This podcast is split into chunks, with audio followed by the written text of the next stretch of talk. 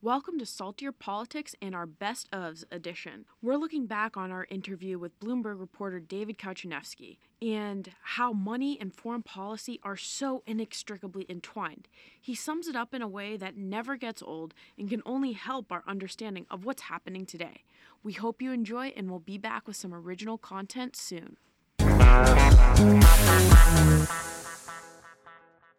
Um, welcome, David Kocieniewski, Bloomberg reporter, former New York Times reporter, two time Pulitzer Prize winning journalist. Um, thank you so much for joining us on our podcast. You have been covering um, the money trail between the Trump family, the Trump organization, the White House, and the Kushners for quite a while. And um, as we're recording this today, Charlie Kushner, Charles Kushner, the father of Jared Kushner, has an op ed in the Washington Post that I suspect is a response to uh, the story, or excuse me, the book that's coming out uh, on his family, on Ivanka and on Jared, where he defends Jared's sacrifice for the country and has basically said that Jared no longer makes money um, or has anything to do with the Kushner companies, uh, and talks about the purchase of 666 Fifth Avenue, which, if you are in the New York area, you know is a monstrosity of a building on Sixth Avenue um, that the Kushners bought at the height of the market, or Jared bought at the height of the market when his father was in prison, um, which we'll get into in a second, and then really had trouble financing, was finally bailed out by a company that is owned by the Qatar government. Can you give us a little bit more color on that? Sure. Um, you know, to, to understand the questions here, you have to look at how the Trump administration and Jared Kushner are different than any other previous administration.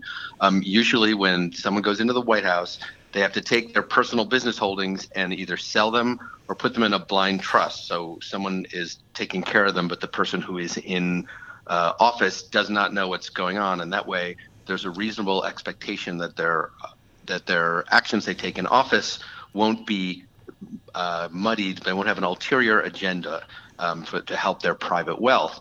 The Trump administration has uh, relaxed those rules. Um, ethicists have said that they, you know, they are not adhering to any of the rules that have gone on for, for you know, most of the country's history. You know, for example, back in the day when Jimmy Carter was president, he had to sell his peanut farm because people said, well, he could have an agriculture bill that helps peanut farms. We don't want to have that conflict of interest. President Trump has not done that, um, and Jared Kushner has not done that. They they say that he has recused himself uh, by you know not being the head of the company, and they say that he is no longer owns the assets. But a lot of them, he just transferred to his family members. And if you think about that, ethicists say doesn't really mean much because if you want to uh, win favor with someone, you you know the best way other than getting them rich is to make their family members rich. So. Um, you know, that is basically a distinction without a difference when they say that he has separated himself.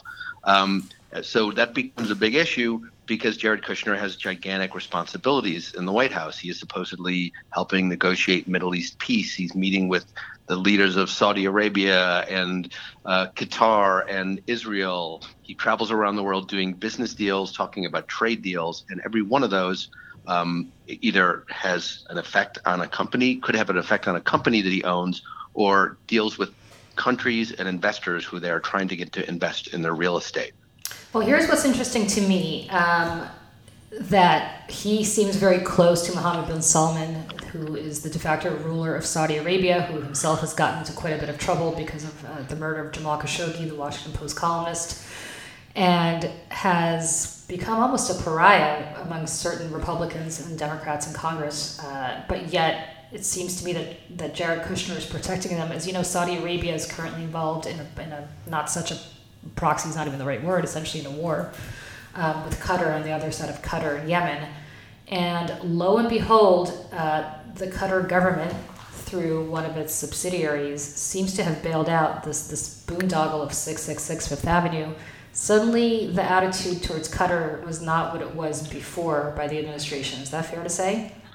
Yes. Um, you know, 666 Fifth Avenue is, you know, this iconic building in the Kushner story. It was their first entry into Manhattan. Uh, you know, they his Jared's father, Charlie Kushner, got involved in a, a political scandal, did time in prison in New Jersey.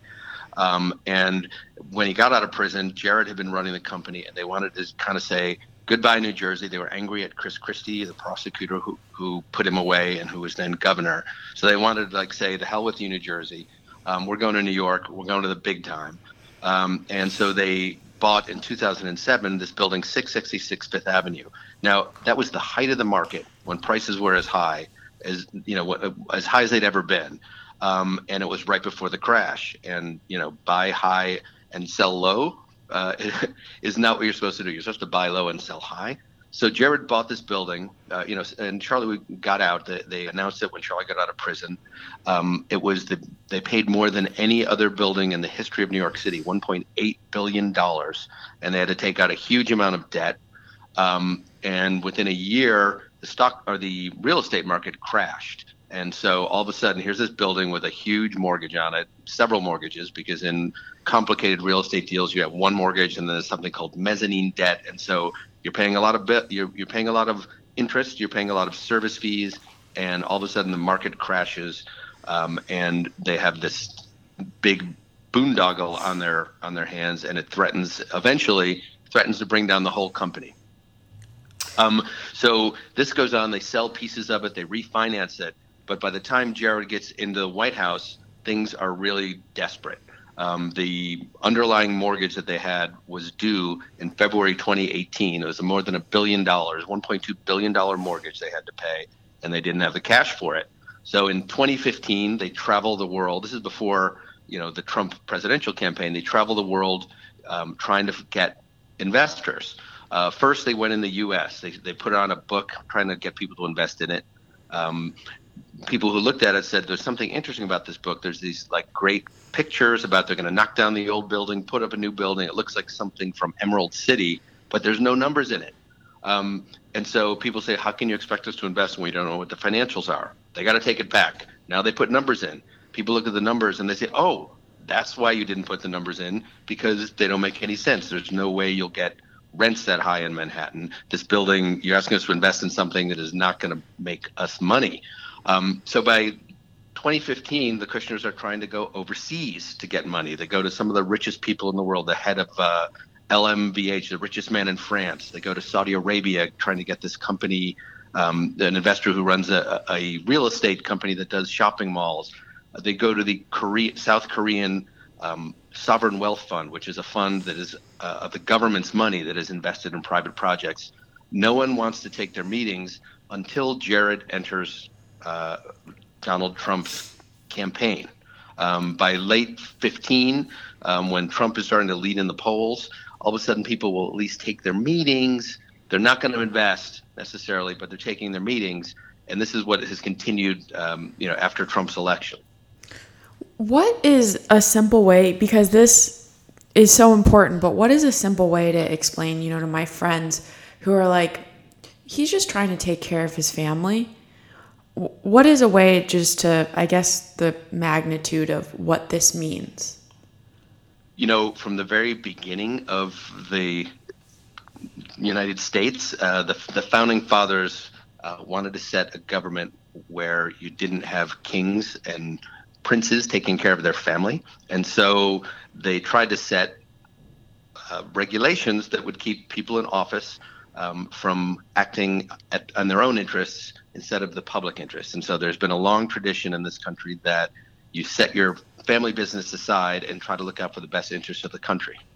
And I think that's the questions of conflict of interest that the Kushners and the Trump administration have been in the middle of. This is what Charles Kushner, Jared Kushner's father, who is uh, a famously private man, and as you mentioned, he is, is private for a variety of reasons, not the least of which is he had gone to prison about a decade and a half ago uh, for a variety of reasons, one of which was that he had solicited a prostitute to sleep with his brother in law um, and send the videotape to his sister as part of a massive family feud. But this is what Charlie Kushner wrote in the Washington Post today. He said, First, 666 Fifth Avenue was not a big financial loser. Even before we recouped most of the initial investment, the property represented a small portion of the company's overall holdings. The Kushner Company's health was fine. Uh, is that accurate? Because my understanding is that they were so desperate for cash that they were trying to develop properties across the river, in New Jersey, Jersey City, and other locations uh, because that 666 had become such a financial boondoggle that they had no choice but to, to scrounge around anywhere they could for cash and for investment. You know, Vanity Fair magazine has called it uh, 666 possibly the worst real estate deal in the history of Manhattan. Um, you know, there were in 2011 they were uh, building was losing so much money they couldn't pay the um, they couldn't pay the mortgage. They had to bring in a special servicer which is like someone who you bring in when people can't pay their big commercial mortgage. Um, so the the building was teetering and it would have you know had huge ramifications for the entire company. They got a refinance then. Um, by 2015 and 2016 again uh, there's another mortgage due now, and you know it threatened to take the country or the company down. Um, if you look at uh, what happened once Trump was elected uh, in the transition period, Jared Kushner started reaching out to all kinds of people who he uh, who he would deal with later on once he was in the White House, trying to get them to invest. And they were so desperate they went to one company called Anbang. Uh, it's a Chinese investment company, but it is so closely linked to the Chinese government that the U.S. considers it almost a part of the of the Chinese government. Like President Obama was not allowed to stay in a hotel that they own because they thought, you know, it would leave the potential of spies owning it, of spies listening into it, and they're not allowed to invest near U.S. military bases.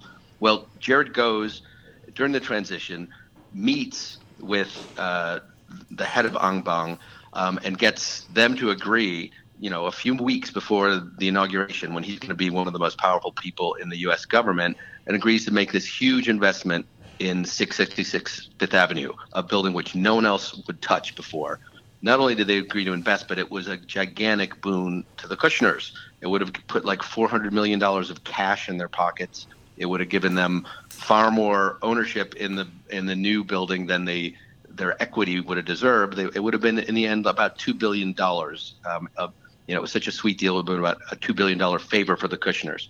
Um, they also met with the Qataris, uh, with a, a, guy who used to be the head of the Qataris government fund and was the foreign minister of Qatar. And they got him to agree to put in $400 million. So, you know, they were so desperate. They were doing deals, uh, trying to do deals uh, with, you know, people that would obviously would have posed a conflict. Um, fortunately, when we wrote about those deals, they fell apart. You know, we wrote about the Anbang deal and Charlie Kushner had to fly to China to try to save it, but there was so much, um, you know, so much public outcry about how, how bad it was that they had to drop the deal. Why is Qatar? Qatar is saying now that they were unwitting, in quote unquote, unwittingly had bailed out um, 666. That essentially through their West, they're a huge investor in Westfield Properties, which are um, the people, excuse me, Brookfield Asset Management. I apologize for um, who, who, who were the actual company that bailed out 666. So how is it that Qatar, which has been, as you, as you mentioned, bailing out the Kushners for a while, suddenly now claiming they were unaware of this major investment in 666? You know, that is a great mystery. There's one story that came out a few weeks ago by an unnamed source in Qatar who, who supposedly said they were shocked, shocked that their money was bailing out the Kushners. Um, but if you look at the history and the timeline of what happened, um, that doesn't make sense, and and no one has been, even in Qatar, has been willing to say that on the record. Um, you know, by March 17, with the clock ticking on the Kushners, it's now less than a year till that big mortgage is due. Charlie Kushner meets with the foreign minister of Qatar in Washington. Um, Charlie says, "Oh, uh, he invited me. We didn't talk about investments. I couldn't have done it anyway." Um, by May, uh, Brookfield, uh, uh, by May, you know, there's talk of there being a blockade against Qatar, um, where uh, the U.S. is backing some uh, Gulf states who wanted to to cut off Qatar financially, which was a very crippling financial thing to do to them. Um, lo and behold, by May, Brookfield Properties, uh, which which is owned 25%, the biggest shareholder in that company, the, uh, and 25% of the money is the Qatari government, starts to invest with the Kushners. Um, you know, no one has ever has ever gotten to the root of it. I think that that's one of the big investigations that we're going to see play out in the next uh, over the next year. Um, you know, the Congress now that Democrats are there are subpoenaing records, and I think that over time you're gonna we're going to see what happened there. Um, in most real estate deals, if you're a 25% majority partner, you're going to be involved in those big decisions. And and anyone you talk to in real estate say it would be unthinkable for them to not know it. um, we will find out in time.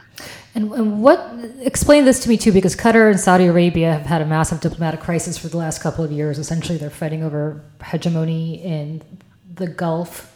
Um, and what makes no sense to me is that Qatar has been incredibly uh, financially supportive of the Kushner family. Why is it that Jared Kushner has developed this very close relationship? What is it that the Saudis are providing to him that makes him so close to a man who has been accused very credibly of murdering um, an American resident and of c- causing massive, massive havoc across the Middle East. Well, if you look at the record of what has happened there, the discussions and some of the actions, it seems like there's a mix of policy and financial um, interests that merge. Um, the policy is that you know Jared, uh, his number one uh, task, according to President Trump, is to try to bring peace to the Middle East. And um, one of his ways of doing that is to use Saudi Arabia um, and Jordan and um, as a counterbalance to Iran. And because uh, so many people in the administration are very uh, concerned about Iran, they they uh, walked away from the Iran nuclear deal, that Saudi Arabia has played that uh, very much to its own advantage. And, and both as a counterbalance to Iran and as uh, a part of the more complicated plan, he has to um, try to mitigate the Israeli Palestinian issue. The Saudis would play a key part of that. So, so that's the policy piece. And that's why Jared thinks that whatever, you know, whatever eggs have to get broken to make this omelet, it's worth it. Um, but there's also financial interest. And, you know, uh, in 2017, Jared secretly went over uh, to, we call this Jared's secret sleepaway, where he went to Riyadh in uh, Saudi Arabia and for four days was there with Mohammed bin Salman. Um, he was there, he came right at the end of a week where the Saudis Sovereign Wealth Fund, which is the Saudi $100 billion fund of Saudi money that the government was going to invest. There was a, a convention where all these would-be investors go there and are trying to pitch them to get the Saudis to give them money. Um, so for four days, here's this convention. Uh, Tom Barrack, who is a Trump advisor who has helped the Kushners with business before, is there. Uh, Joshua Kushner, who is Jared's brother and a co-owner of this company called Cadre, he was there. Um, and lo and behold, we, we did a story uh, about five months later that um, Cadre, a company where Jared is still an owner, and his brother Josh uh, was about to get a hundred million dollar investment from SoftBank, which is a Japanese bank which has 20% of its money comes from the Saudi government. So uh, when we wrote about that, the SoftBank walked away from that as well. Um, but it's clear that their their interests have aligned in both financial ways and policy ways. Do you think he's being um, influenced because of his relationship and a relationship that goes back to his father with, with the Netanyahu government in terms of aligning himself with uh, with the Saudis right now to the detriment of Iraq, Iran? You know, um, the Kushner family goes way back with Netanyahu. There's a, there's a story that when um, Charlie Kushner was uh, was so close with Netanyahu that one time he stayed in the Kushner's family home uh, in New Jersey and he actually slept in Jared's bed. And Jared, you know, slept somewhere else, but he was a guest in the house, and he stayed in Jared's room while Jared slept somewhere else. Um, so it is an incredibly tight relationship. Um, you know, it is no secret that the the Kushners that uh, you know both Jared and his father and his family have been very supportive of Israel. His father gives a lot to Israeli causes, has invested or has given money to some charities that are building homes on the West Bank, which is a, a very politically charged thing because uh, that makes it harder to, uh, you know, have some sort of land for peace uh, initiative with the Palestinians. Um, so there's a very close relationship there. Um, I've not talked to Jared about it. He he claims that he's looking out for everyone's best interest, but I, I do. I know that in a lot of discussions there there are those uh, you know on the Palestinian side who believe that there's not he's he's not open-minded, and and so um, I think that the Saudi involvement in, in that plan certainly is one of the things that makes him want to do business with MBS. If you could ask Jared two questions right now about his relationship with him, what what would they be? Uh, I mean, I would ask him two questions. One would be, how is it that you think people should view you as a neutral actor in government uh, when you have business interests that that uh, overlap with all the areas you're dealing with, and and why is it that you didn't take the steps that people have taken for generations to separate that? Um, and the second is uh, how why is it that you are willing to look the other way um, for the Saudi government and MBS's um, uh, the evidence that looks like they were involved in the murder of Khashoggi, the Washington Post journalist. Um, other countries, other people in government, other business leaders have looked at the evidence that uh, the U.S. and the Turkish intelligence have said makes clear that he was involved in it. Yet Jared and a few others have explained, tried to explain it away. Uh, how is it that you can do that? Can I get a third question? Of course. Okay. My, my third question would be you know, the Kushner family has a fascinating history. His, um, his parents, uh, his grandparents were not just Holocaust survivors, they were heroes of the Holocaust. They helped uh, people in Belarus escape uh, the Nazis. Uh, they like dug tunnels, and about 85 people uh, managed to escape the Nazis. And you know, they were the leaders of this of this escape. And uh, there's um, Holocaust museums in Russia where the you know the Kushner's family is honored for that. Um, his grandparents then came to this country, started building, and you know Jared has been in uh, an administration that has not spoken out against anti-Semitism here most uh, markedly after the Charlottesville um, demonstrations. At which point, um, while there while there was uh, torches and KKK members who were who were being racist, they were also threatening Jews there, and there was a synagogue where people were worshiping on a Saturday, and uh, they had to sneak out the back door because people with guns were outside and and chanting, you know, anti-Semitic chants.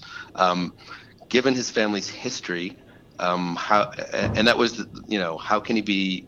Uh, why is it that he didn't speak out when, uh, after those demonstrations, the president said there are very fine people on both sides? But to your reporting, you deal with so much information in such in-depth stories how do you in your work ethic not get overwhelmed and kind of follow all of these? Because in so many of your stories you just lay it out so well but you're dealing with so much information and so many tax numbers and, and, and detailed things. How do you your process not go crazy? You know i've spent years writing about complicated business uh, dealings. You know i did apple's taxes and ge's taxes and Goldman Sachs when they found a way to rig the aluminum market. So I'm used to doing big, complicated cases, but this is something all its own. And you know, people ask, "What's it like?"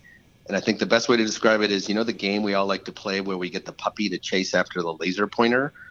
this is this is like being a puppy like in a laser tag arcade because there's hundreds of things where it's all chasing it and you get what you can and then you run over there and there's 10 more over here um, so i do think you know, when this story started, those of us who cover it, it, you know, it starts as a sprint, and then you realize, whoa, it's going to be a marathon. But each one is its own little thing. So you try to run it like a relay race, and you, you know, I'm lucky that at Bloomberg we have a big team of a lot of good people. So, you know, I'll try to run on this one as long as I can, and when I need to collapse, someone else will they'll hand the baton to someone else, and we have three or four different teams going like that. But it's it is unlike anything that I've ever seen. Why do you think Ivanka was not one of the people that was targeted by the by the original Nadler document request?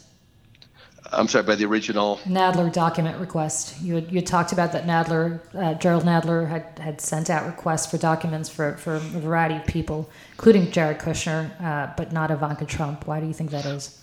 Right. I know the, the I mean, that was one. There were two omissions that jumped out to me. One was Ivanka, and one was Kellyanne Conway. Right? Why?